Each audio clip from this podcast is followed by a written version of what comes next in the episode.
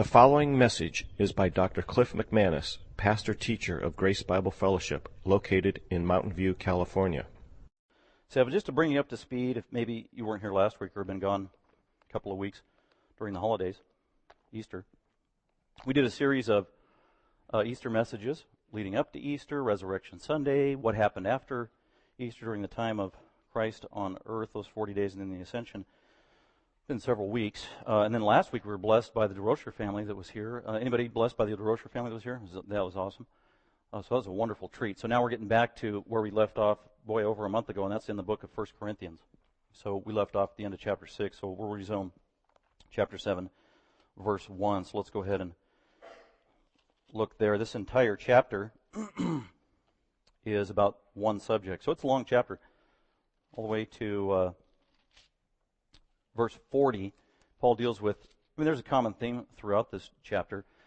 It is connected definitely to chapter five and six. Uh, as I told you, the book of Corinthians could be outlined very simply with just three main points, and it deals with division uh, and relationships in the first four chapters, and then starting in chapter five through seven, even eight, he deals with uh, purity and morality in the church, and so that's where we are right now. We're right in the middle of his section on talking about moral purity in the Christian life and in all of our relationships from a biblical point of view, and uh, the Corinthians were struggling in that regard.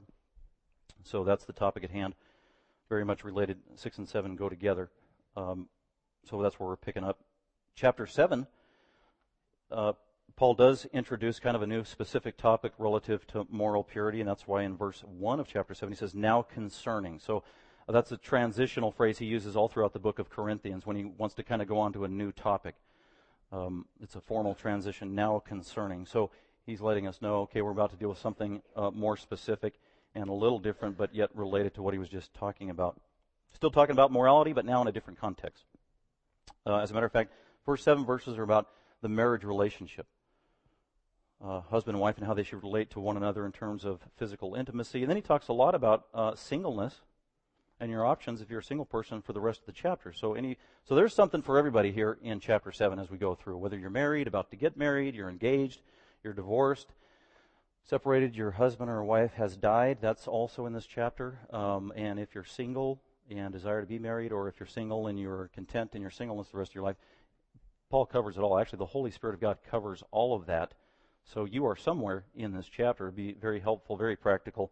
And we'll see what God's message is for every one of us, depending upon what phase or stage we are in life. Um, with that, let's go ahead. I want to read chapter seven, verses one through seven, because that is kind of one paragraph. It all goes together. It's very tightly knit. So we want to, we're only looking at verse one today, but we want to see it in its context. That's why we want to read all the way up to verse seven. So follow along as I read. Uh, starting at verse one. "Now concerning the things about which you wrote, it is good for a man not to touch a woman. But because of immoralities, each man is to have his own wife, and each woman is to have her own husband. The husband must fulfill his duty to his wife, and likewise also the wife to her husband. The wife does not have authority over her own body, but the husband does. And likewise also the husband does not have authority over his own body, but the wife does. Stop depriving one another, except by agreement for a time, so that you may devote yourselves to prayer and come together again as husband and wife, so that Satan will not tempt you because of your lack of self-control. But this I say by way of concession, not of command. Yet I wish that all men, or all people, or all Christians really, were even as I myself am. However, each Christian or man has his own gift from God, one in this manner and another in that." Now, if you've never read this passage before, or if you're a relatively new Christian, or you're just not really paying attention to the context, and you read this passage, it's very common to come away scratching your head thinking, what in the world is Paul talking about? When actually, verses one through seven is the most direct, in some ways the most explicit passage in the entire Bible on sexual intimacy. Yet the interesting thing is there was a word that you didn't see the entire time we were reading it, and that was the word sex. or sexual intimacy. Paul never used that word, at least it's not translated that way in our English Bible. That's the first point that I want to make. We are talking, and I talked about this back in chapter five when we were dealing with incest, a sensitive topic, and then I mentioned it a little bit in chapter six when we talked about uh, sexual or moral purity and immorality, and that uh, what our perspective and attitude and approach needs to be regarding this very sensitive topic of sexuality or personal intimacy. I'm going to use that as a synonym. And one thing that Christians need to do and get in their brain is follow the model of the biblical authors when it comes to to sex or sexual pure or sexual uh, relations, and that is how we talk about it, how we communicate about it. Like I said, notice Paul did not use the word, the three-letter word that we use here in America, sex. He he couched this idea of sexual intimacy or personal intimate intimacy in euphemistic terms, couching it really in sacred, wholesome terminology that reminds us and lets us know that this sexual intimacy is very precious. It is a gift from God. It is very serious. Uh, it has a tremendous impact on individuals in many ways, in any, many dimensions. But it's a gift from God. He gave it. He monitors it. He holds us accountable for it. It has a spiritual component as a living metaphor that we're going to talk about to it, so it's highly important to God, and as a result, because it is so sacred, virtually all the biblical authors, whenever it is addressed, it is addressed, addressed directly, but always in these sacred terms, euphemisms. And so that's how I would like to approach it for the most part, and so when I talk about it, I'm going to be talking about what's it. Sexual intimacy is what I'm talking about. There's a couple of ways we could do it, but on your handout there I put uh, physical intimacy or personal physical intimacy. That's what I'm referring to. Sex just seems, that word seems so crass and without personal relationship. Not representing wholly the biblical viewpoint on this. So I call it personal physical intimacy, and the acronym I gave it was P P I, if that helps us moving along. Personal physical intimacy. But I just think that's a wonderful model that Paul lays down there. He is talking about sexual intimacy that is explicit between husband and wife, and he uses all these euphemisms, and he's very clear at the same time as we go through the passage. So you need to understand this section here is talking about sexual intimacy, verses one through seven. Uh, we're going to just deal with verse one, like I said. Let's go ahead and do that. Um, So I take verse one, and that's Roman numeral number one, and then there are some corollary truths that need to complement that and fill that out, and that's Roman numeral number two and Roman numeral number three. I am not promising we're going to get through all of this today. We don't need to. This is a long chapter, and it needs to be done thoroughly and appropriately, and um, every one of us is made in God's image as sexual beings, and therefore this topic is relevant to everybody here, even if you're in seventh grade, eighth grade, or whatever. You are a sexual being made in God's image, and you will grow, you will mature. You have a sexual identity that you need to identify with from God's point of view and honor Him with that, and the Bible helps us do that. So let's go ahead and look at it. So first thing I want to do is look at verse one, and let's talk about that. Paul transitions from chapter six, and he says, now concerning. Okay, I'm going to bring up a related topic, but a new topic. Now, that's why he says, now concerning. And he says, now concerning the things about which you wrote. We talked earlier that Paul had been corresponding back and forth with the Corinthians. We call this First Corinthians, but this is not the first letter that Paul wrote to the Corinthians. We know that because he's already referred to another letter that he had written them. So, I mean, this could be second, third, fifth Corinthians for all we know, because Paul was their pastor for a year and a half. He planted the church. He went away. He's been gone for almost two to three years now, hundreds of miles away, and so they're corresponding. Uh, much of their correspondence is through written mail and letters, and so Paul had written them, and then they had also written him back. And so there was definitely a previous letter that the Corinthians had written the Apostle Paul about various topics, seeking clarification, talking maybe about some of the problems in their church. And so that's why he says, now concerning the things about which you wrote. So he's acknowledging, hey, I got your letter. Uh, I read it, and he's addressed some of those things already, and now there was apparently an issue that they had raised in that letter they wrote Paul when they started apparently either asking questions or they're making statements or assertions about sexuality, about personal intimacy, and about abstinence or being celibate. And we don't know exactly what they said in that letter about that topic, but Paul gives us a hint, at least of maybe one sentence that stood out in Paul's mind in terms of that represents their thinking. So Paul says, "Now concerning the things about which you wrote me in the previous letter that I got from you," and then he says, "It is good for a man not to touch a woman." Uh, more than likely, when, it's, when he says, "It is good for a man not to touch a woman," that Paul is quoting what the Corinthians wrote him. That was a quote from the letter. That was a position that they had. That was a statement that they made. That was a belief that they had, that they put in the letter. And so now he wants to address that. So you wrote me a letter. I got your letter and all the topics that we talked about. And one of the topics you brought up was abstinence. And as a matter of fact, in the letter, you said, "It is good for a man not to touch a woman." That was probably what was in their letter. Now, Paul, the rest of this chapter actually is a corrective to the sentence they wrote Paul in their letter. In other words, he's saying, you made a statement and you know you're you're off base. Your your thinking is tweaked. Somebody's influencing you wrong. I don't know if it's false teachers there, uh, an untrained Sunday school teacher you had, uh, experience from your previous life as an unbeliever. But whatever it is, they had wrong thinking about this issue. That is, that in the statement, "It is good for a man not to touch a woman." So he's going to correct that thinking immediately. I need to explain what this means. Uh, it is good for a man not to touch a woman. So before we interpret the verse, we've got to translate it correctly. The Apostle Paul wrote uh, First Corinthians in Greek.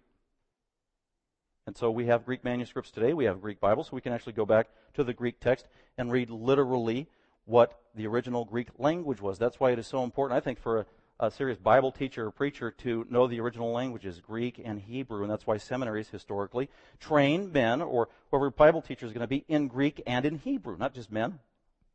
We offered a Greek class here a couple years ago and invited everybody in the church, and we had ladies in there too. And the better you know the original language of the New Testament, the clearer your understanding is going to be as you read the New Testament. Because by rule of thumb, when you have to translate from one language to another language, there are nuances and sometimes even meaning that is lost in translation. There are some words in Greek that you can't translate into English. There's just no way to do it in an identical synonymous manner that does it justice. And so it is very important and a priority when studying the Bible, teaching the Bible, preaching the Bible, wanting to understand it in all of its nuances, that somebody needs to know the original language, and that is Greek. And I have studied Greek, and I every single week I read my New Testament in Greek as I'm preparing, but I'm not a Greek scholar. I'm a student of Greek and have been for twenty-five years. I am dependent upon Greek scholars, and that's all my commentaries, who are reliable, gifted scholars of the New Testament who have given their whole life to knowing the Word of God and mastering the original language. And I am blessed as a result. And so point number one, before you can give a correct interpretation of Scripture, you have to have a correct translation of Scripture. And that's why, I mean, sometimes critics of Christianity will ask, well, how come you Christians got so many different translations of the Bible? You guys can't get it straight. You can't agree. You got the King James, the New King James, and the Living Bible, and the New Living Bible, and the New American Standard, and the New New American Standard, and the N I V, and the New uh, N I V, and the New King James, and the E S V, and blah, blah, blah, and just on and on and on. There's this proliferation of translations of the English Bible today like never before. And to critics or skeptics or cynics who look from abroad, they look at that and think, man, you guys are confused. You can't even get it right. You don't even know what your own Bible says.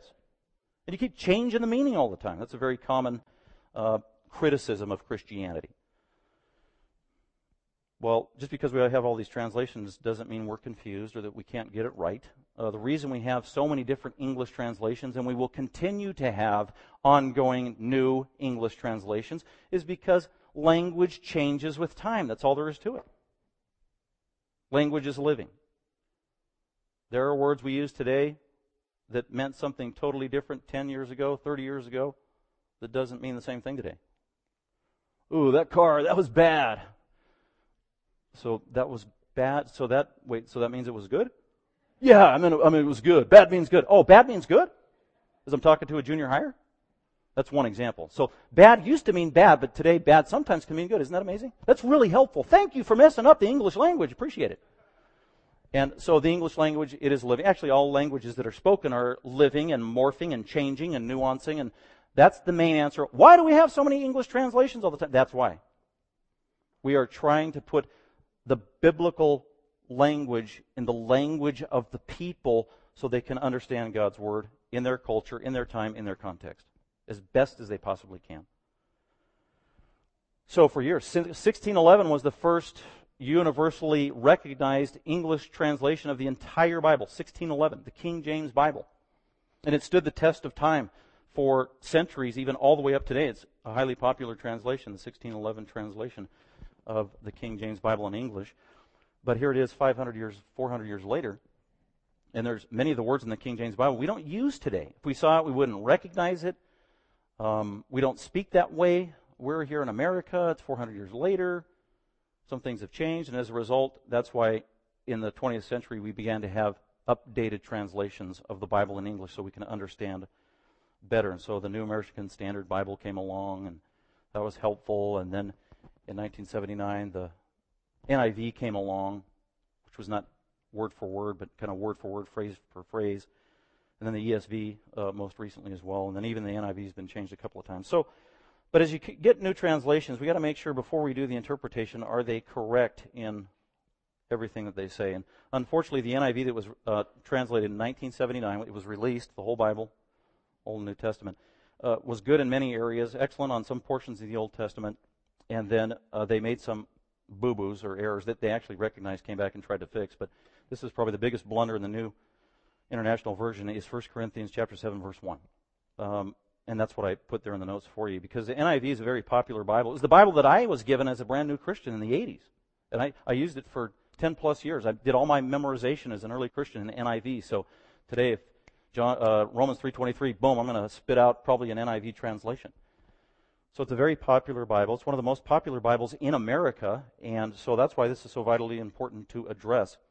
Uh, do we have the correct translation on First Corinthians seven one? And I would say the N I V, this is the biggest mistake they made in their translation. Let's look at it, and you'll see the implications of why it is actually horrific. The correct translation of First Corinthians seven one is, and this is from the New American Standard Bible. Some of you might have this correct translation in a different translation. Now, concerning the things about which you wrote, it is good for a man not to touch a woman. That's, that's a literal translation. That is what the Greek text says. Anthropos is the man for, or the word for man, the word woman there, and not to touch, not to touch. That is the literal translation. Now, that, that phrase, not to touch, is used, that comes from the Old Testament. That was a phrase, a euphemistic phrase that literally refers to sexual intercourse. That's what it means. Uh, I think it was even used by Plato and Aristotle in some of their writings, exact same phrase in the Greek language. So it's a euphemistic phrase referring to sexual intercourse is what it means, whether you're married or not. So if you wanted to understand this verse in light of that, that's how you should understand it, going back and reading it that way. Now, concerning the things about which you Corinthians wrote to me when you said, it is good for a man not to have sexual intercourse with a woman. So that was the Corinthians' position. At least an influential group in the Corinthian congregation decided, now that we're Christians, it is good for a man not to have sexual intercourse with a woman. And they were pretty proud of that. And they were kind of spiritually proud about it. And Paul says, oops, um, you don't fully understand the biblical view of sexuality if that's the conclusion you've come to. That's not proper. But that's what, so to touch a woman means to have physical relations with a woman. Now the N I V, here's where I said no, bad translation. So if you have an N I V right now that's either a nineteen seventy-nine or a nineteen eighty-four translation, you don't need to be embarrassed and hide your Bible right now so the person sitting next to you uh, knows you have an N I V. The N I V is not banned at Grace Bible Fellowship. You just you just can't become a member. But it's not banned from the... No, I'm just kidding. I believe the N I V actually had the latest translation in twenty eleven, and they actually fixed this, which is good. So maybe you have an N I V twenty eleven, then you're good on this verse. But if you've got nineteen seventy-nine or eighty-four, those are the most popular and highly distributed. This is what it says. Uh, now for the matters you wrote about. It is good for a man not to marry. Ouch. That is horrible. That is a horrible translation. that is detrimental, that is dangerous, that is destructive and highly misleading. We need to correct that. It needs to be addressed. Um, for the N I V to say, it is good for a man not to marry, you could read this passage and think, oh, um, getting married is bad. Or the converse is more true. Remaining celibate the rest of your life as a Christian is the most spiritual thing you can do to please God. Marriage is down here in approval of God. Celibacy is up here. God is more pleased with celibacy. That's the implication, clearly, from that kind of statement. That's why it is so dangerous, so destructive. It literally undermines the precious, sacred institution of marriage that God created before He created the nation of Israel and before He created the church. So, if at all in your past you have been influenced by the thinking that remaining celibate for life, or even if you're celibate now and you're, you, you want to get married someday, but if you're celibate now and you think, ooh, I'm being spiritual, or God wants me to be spiritual before I get married by being celibate, uh, get that thinking out of your mind. Being celibate is not spiritual any more than being married. And we know that clearly from, go to Genesis chapter two, because we need to read this. Chapter one, God makes Adam and Eve. First thing He tells them is be fruitful and multiply.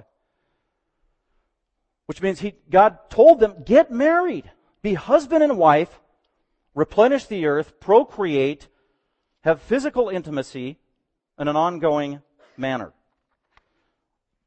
And when God did that in Genesis chapter one, after He created Adam and Eve and told them to be married and to have physical intimacy and to procreate and to enjoy one another physically and in intimacy, in chapter one, when He was done creating and declaring that, He said, and it is very good. Marriage is very good as God created it. That's what verse thirty-one says of chapter one. So that is God's view of marriage. If God wanted the ideal to be celibacy, we would probably have that reflected in Genesis chapter one. And God made Adam and Eve, the first two human beings. And God told Adam, if you want to really be spiritual, remain celibate. And do not touch that good-looking woman over there, Eve. Eve, same with you if you want to be really spiritual. Remain celibate. And by the way, you will be the last two human beings on planet Earth. Then you will go into non-existence. Then I'll be left with the animals. But anyway, God didn't say that. Now we know that sin entered the world in Genesis chapter three with the disobedience of Adam and Eve. And then the, cur- the, the earth incurred a curse from God. God cursed the earth. God cursed the human race. That's chapter three. In chapter two, sin has not yet entered the world and polluted the world. In Genesis chapter two, the world is still very good. So Genesis one thirty-one still applies to all of chapter two. Genesis chapter two, God just goes into more detail about this ad, this first man, this first woman, how He created them, and how He performed the first wedding, the first marriage that took place. And God made Adam from the dust of the earth, and then God uh, put Adam to sleep, and then He took out a rib, and He made the first woman. That would be the perfect complement, and even with the same D N A, but to perfectly complement Adam. And so the first couple, Adam and Eve, and God performed the first wedding, first marriage of Adam and Eve, and told them to be fruitful, multiply, fill the earth from chapter one, and then in chapter two He says it in a different way. And their wedding is described in Genesis two twenty-two to twenty-five, but before they are formally wed together, in verse eighteen of Genesis chapter two, this is absolutely key. Remember, there is no sin in the world. Humans are not fallen. Humans are not sinful at this point. The only human actually that exists is Adam. He is very good. He is without sin. He doesn't have a sin nature. He is pleasing to God. And then in Genesis two eighteen it says, then the Lord God said, it is not good for Adam the man. It is not good. In Genesis, God kept cre- He create and say, and it was good, and it was good, and it was good, and it was good. And then after He created on the sixth day, He said, and it was very good. This is in stark contrast to Genesis two eighteen, where sin hasn't even entered the world yet, where the, for the first time God says, this is not good. What is not good? That man should be by himself, that he would not have a wife. This is amazing. It is, this is not good for a man to be celibate if he doesn't have the gift. This is not good for a man to not have a wife by God's design. And this is even before sin entered into the world. This is not good. What is God saying? Well, the converse of that statement is that marriage is good. Marriage is a blessed thing. Marriage is a gift from God. Marriage is the ideal from God for all of humanity. Celibacy is the exception. Paul confirms that in First Corinthians seven. We'll see it. But what is not good? For the man to be alone. For Adam to be left by himself, celibate, without a complement, without a partner, and without physical intimacy and friendship at every level. It is not good. God knew it wasn't good. This is not. It is not good for the man to be alone. In other words, marriage is good. Marriage is the perfect complement and gift from God. As a result, I will make it, him a helper suitable for him. I'm going to make him the perfect complement. And that would be a woman, a wife. So if you go back to the N I V translation of First Corinthians seven one, you get the impression that, oh, marriage is bad. And, the, and God said in Genesis two eighteen, no, singleness is bad if you don't have the gift of singleness. You conclude, conclude in uh, the N I V First Corinthians seven one that celibacy for life is good. But Genesis two eighteen says, no, celibacy for life, if you don't have the gift, is bad. That's why this is so important. It's a blessed thing. Then God performs that wonderful first marriage of Adam and Eve, and then he tells them, blesses it. For this reason, a man shall leave his father and mother, and he will be joined to his wife, and they shall become one flesh. And the man and his wife were both naked and were not ashamed. It was a san- uh, sanctioned by Almighty God himself. Now go to Proverbs eighteen twenty-two, which is another great verse that talks about the sacredness and the blessedness of marriage, intended by God to be a gift to humanity.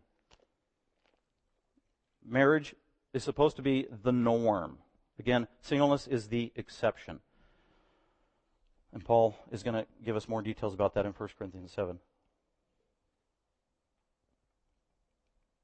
Uh, the book of Proverbs is just filled with all kinds of statements and truths about uh, physical intimacy, singleness, marriage, immorality, all of the above. And here's, uh, I just love this verse, Proverbs eighteen twenty-two. He, the man, by the way, this is a man who knows the Lord. This is a believer. In our New Testament, we would call this is a Christian, Christian man. He who finds a wife,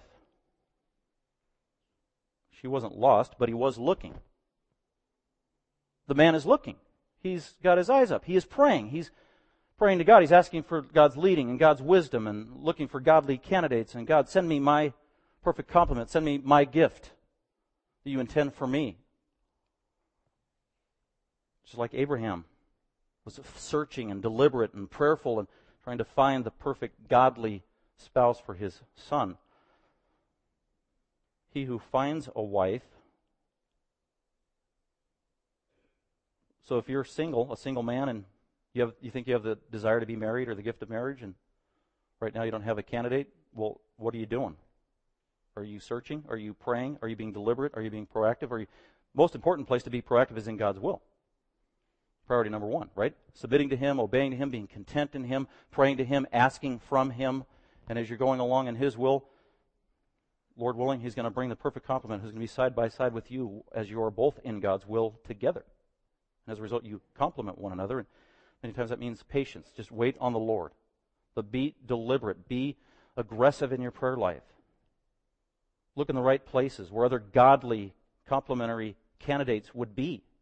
But you've got to be proactive. You can't sit around on the couch watching video games, never getting out of the house or spending any time thinking, God, bring me a wife.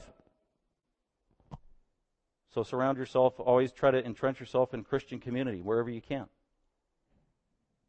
But it's proactive. He who finds a wife, that's the idea. He who finds a wife, and it's the man that's the initiator. It's another thing. Uh, he who finds a wife, the idea here is a believing wife, because that's God's will. So the, for us today, it would be a Christian single man who finds a Christian single godly woman who becomes his partner in marriage, finds a good thing. Isn't that awesome? He who finds a wife finds a good thing. Christian marriage is a blessed thing. It's supposed to be. Christian marriage is an exciting thing. It is favored from God. When two young people or two older people that are believers decide to, then they believe after prayer, and laying it before the Lord that God has brought us together. This is a thing to be celebrated if they know the Lord. It's clear. He who finds a wife, that's reason to celebrate. This is a blessing from God. He who finds a wife finds a good thing in the second half of the verse and obtains favor from Yahweh. Yeah, that's the Lord is Yahweh. That is God's very personal name. Your provider, your father, the one that cares for you, the covenant keeper. And he creates the covenant of marriage just for you on a very personal, intimate level. Great verse. And obtains favor from the Lord. Now, in our day and age, it could be, he who finds a wife finds a good thing, but gets backlash from friends, or resistance from family, or thumbs down from the culture. Because the world, that's their attitude about marriage a lot of times, and commitment. Well, who cares what all of them think if you are in God's will? Because it says, and obtains favor from the Lord. Isn't that the most important? When you have a clear conscience knowing I am in God's will, I am a believer, I love God, and the person that he brought into my life is the gift from God to me. And marriage is a good thing. That's why I love this verse so much. But the point is, is that verse in Proverbs is very categorically clear that celibacy is not better than marriage. And marriage is not bad. Marriage is not a weakness. Marriage is not less spiritual. Lifelong celibacy is not more spiritual. So I think we got the translation correct.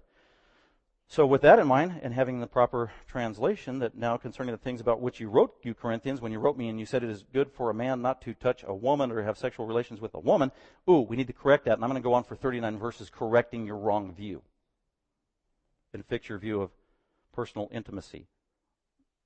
So that takes us to Roman numeral number two. Let's go ahead and look at it. So I got A through F there. These are kind of corollary, untrue, very popular, highly disseminated thoughts about sexuality and personal intimacy that are perpetuated in the church, among believers, throughout history, and in the world. These are the most popular ones, A through F. So make sure on Roman numeral number two, if you're taking notes in your bulletin and you put this in your Bible and you forget about it, ten years later you pull it out. Remember that point number two, these are bad things, not good things. Okay? These are wrong. That's why I said the correct, or I mean the corrupt interpretation. These, we don't believe in these things, points A through F. These are bad. They are unbiblical. Let's look at them. Point A, it is more, this is what people frequently believe. Actually, there was a Bible study that I was privy to, that I was responsible for in terms of oversight, and one time where the group was going through First Corinthians and got to chapter seven, verse one, and somebody had an N I V, and this was kind of the topic at hand, and the discussion was, yeah, celibacy is a higher calling. It's more spiritual. And, think, mm, and I caught wind of that, and no. That's wrong. That's dangerous. Yikes. Reject that. So letter A, wrong view. Number one, it is more spiritual to be celibate for life than to marry. A lot of Christians believe that. That's been a false teaching all throughout church history. And it poisoned and infiltrated the church pretty early on in the church. Listen to this. Some of the church fathers that had this weird, distorted, unbiblical view of sexual intimacy. Some of these were church fathers that we respect. These are church fathers that said good things about other topics, but here they got it wrong, at least on this topic. Clement of Alexandria, Origen, by the way, he got most things wrong, um, and even Saint Augustine said some wrong things about sexual intimacy, probably as a, result, as a result of his hermeneutic, but also probably because of his past life where he struggled. Came out with a warped view of sexuality. Augustine's a good parallel to the Corinthians, because in the Corinthian culture, it was just this proliferation of sexual immorality, wrong, uh, you know, just gone wild. Just sexual immorality everywhere. It was even in their religious temples. It was public. It was on the street. It was on their billboards. It was worse than Las Vegas. That was the culture of Corinth, of pagan Corinth. So that's how people were born and raised. Just utter gross license. Human beings were just biological animals. And also they incorporated that promiscuity and proliferation of sexual immorality into their religion. It was ingrained in them. So many of these Corinthians who grew up in this just proliferation of sexual immorality maybe for decades, and then they hear the gospel, and then they get saved, and they're radically born again. And then all of a sudden they have the mind of Christ and the Holy Spirit and maybe some revelation from Paul in the Scriptures, and they realize, wow, as a pagan, I totally under, misunderstood the gift of uh, personal intimacy and sexual intimacy, and I had a warped view of it, and I uh, a perverted view of it, and I engaged in gross immorality and sin for decades of my life, and they're overcome with their sin and their guilt because now they're a Christian. And so they were way over here in terms of license and gross immorality. They become a Christian, and then they swing way over here in the pendulum to almost a hyper-extreme, to the point that sexual immor- sexual intimacy is bad in any form. If you really want to be spiritual, then you should totally abstain from sexual intercourse. That is definitely what some of the Corinthians believed. They went from one extreme to another. You know that happens to us today? It happens all the time. Somebody grows up and they're a total pagan, and they're uh, they're into totally rock music and marijuana and everything else that goes with it, and then they get radically saved maybe when they're twenty-five or thirty-two, and they see this radical transformation, and God's made them a new creature, and they look back at their life, and they feel all this guilt, and they were into all the rock and roll and sex and drugs and whatever else, and now that they're a Christian, they are so overwhelmed with guilt, and their conscience is so sensitive that they go to the other extreme and think anything having to do in terms of music that has a beat of a drum is evil and of the devil, because it reminds them of their previous life. So they swing way over to the other extreme, to the point that all music is bad, or all electric guitars are bad, or all drums are bad. That's just one example. It's not just music. It could be movies or entertainment or just about any gray area. You could swing from one extreme to the other. And that's what the Corinthians had done, many of them. They got saved, became Christians, and, and realized, wow, how yucky, disgusting. I want nothing to do with sexuality the rest of my life. I want to just be pure and serve God and love Him. Now, the problem was some of these Christians were married. And if they were to take a vow of celibacy and remain married, then they were depriving their spouse. They even thought that sexual intimacy within marriage was dirty and unclean and impure. And that's, that is what Paul wants to correct. Now, this idea that celibacy is more spiritual and more biblical and that pleases God more than marriage has plagued the church for two thousand years. And I just want to give you a couple examples. Uh, one of the first ones, who was a highly respected church father early in the church, who had this distorted, wrong, hyper-overreactive view of sexual intimacy, was Clement of Alexandria. So listen to this. In the second century, Clement of Alexandria allowed, he allowed, he was a bishop. He had authority over the church and the people. Kind of ruled somewhat with an iron hand over people who called themselves Christians in his jurisdiction. You will do what I tell you to do because I am the bishop of this congregation. Clement of Alexandria, get this, allowed unjoyed, unenjoyed and procreative sex. So you could have sexual intimacy as long as you didn't enjoy it with your spouse. I am not kidding. That's what he wrote and said. Because sexual intimacy was not for enjoying. It was for one purpose. It was for simply procreation. There are Christians who believe that today. I, I have a friend who believes that. And I've talked to him about it. Do you really believe this? Yes. And he quoted the church fathers to me. Showed me the passage. Like, wow. Okay. And then they quote from Genesis one twenty-seven and following, where it just simply says, uh, God created Adam and Eve, or the first man and woman, and he says, be fruitful and multiply. That's it. It he didn't say enjoy it.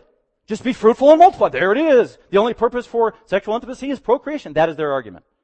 And that was the thinking of Clement of Alexandria. So, Clement of Alexandria, the Christian bishop and pastor, allowed his congregants who were married, he allowed them unenjoyed and procreative sex.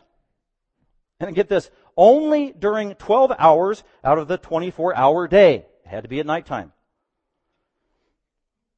Then this developed and got worse in the Middle Ages. But by the Middle Ages, preposterous as it now seems, the church, the church universal, and this is primarily talking about the Catholic Church, the church forbade sexual intimacy between a married couple forty days before the important festival of Christmas.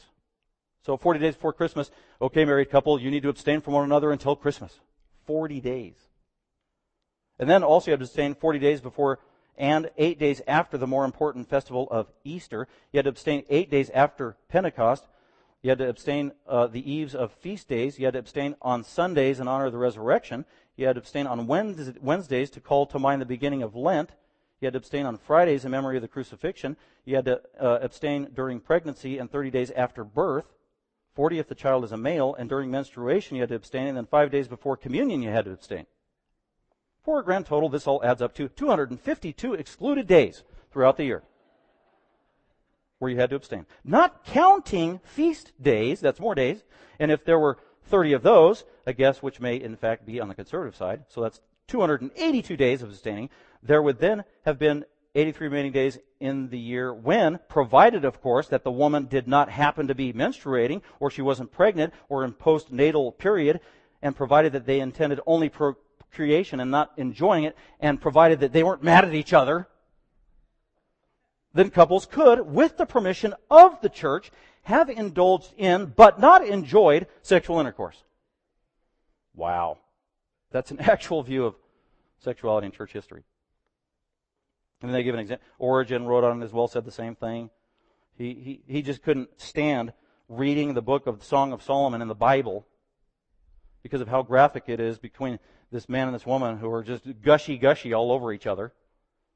So he couldn't handle that, and he was so embarrassed and ashamed, and he, he had the wrong view of sex. He castrated himself, thought that was the most spiritual thing to do, because he took Jesus' words literally, that if you want to be a eunuch, then deal with it. And so he, Jesus was being metaphorical. If it causes you to sin, cut it off. He took it literally.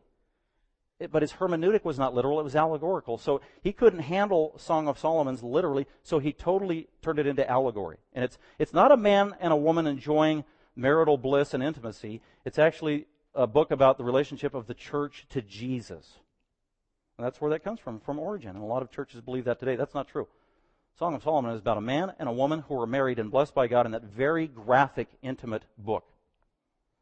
Because sexual intimacy, as given by God in the context of marriage, is a gift and a blessed thing from God. And so I already talked about Augustine as well. So with that, this idea that celibacy is more spiritual than marriage has plagued the church, and it still does to this very day. I want to close this part. We'll pick this up uh, next week as we just keep plugging along through First Corinthians seven.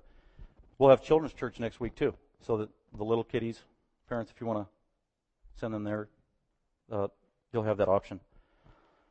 But let's close with First Timothy chapter four.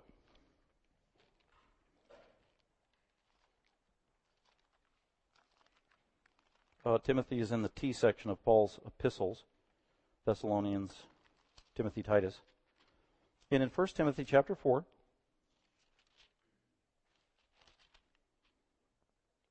Paul was single when he wrote First Corinthians, but it could be that he was married at one point. Maybe his wife died. We don't know. So Paul was not opposed to marriage. But here's what the Apostle Paul wrote in First Timothy chapter four as he is carried about by the Holy Spirit of God. And Paul said, but the Holy Spirit explicitly says that in the latter days, in latter times, later on in history, later on in history, and that did happen later on in history, church history, the Middle Ages, and even today. This prophecy is being fulfilled as we are here. The Holy Spirit explicitly says that in the latter times, later on, some will fall away from the faith. Some will pre- profess to be Christians. They will profess to be Bible teachers. They will profess to be pastors and bishops and archbishops and religious and believing in God and claiming the name of Jesus and calling the Scriptures sacred. But they will get off track. They'll get off the rails. They will lead people astray with wrong teaching is what he's getting at here. And then he just... and it could be wrong teaching in a lot of different areas, but he just chooses a couple of examples. For example, these false teachers will say the following in a religious context.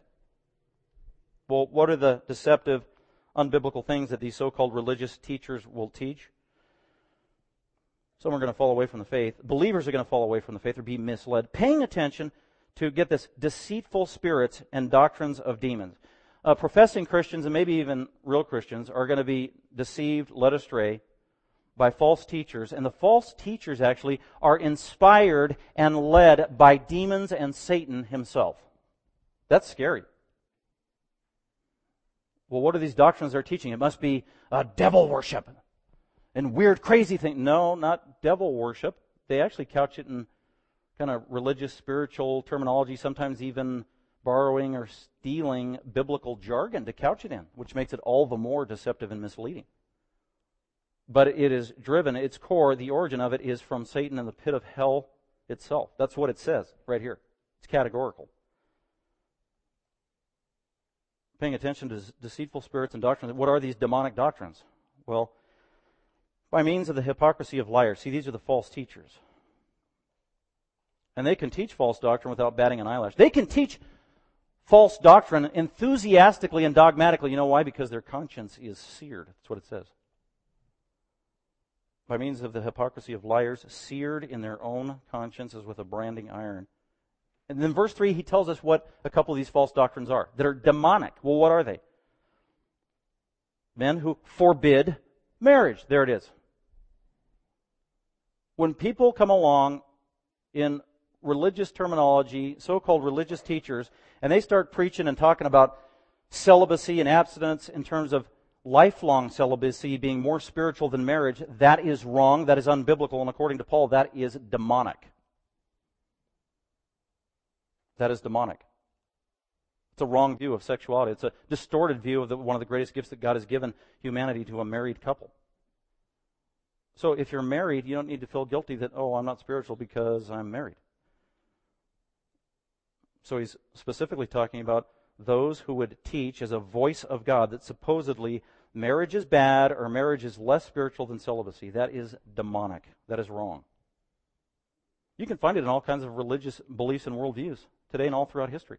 I'll never forget when I took a class in sociology, and it was called uh, Cults and uh, Religions of the World when I was uh, sophomore, no, the end of my freshman year in college, from Doctor Ron Enroth, who just a world-class expert on cults and false religions. He made a statement one day I'll never forget. He said, one of the marks of a false religion or false worldview is always a distorted, perverted view of sexuality.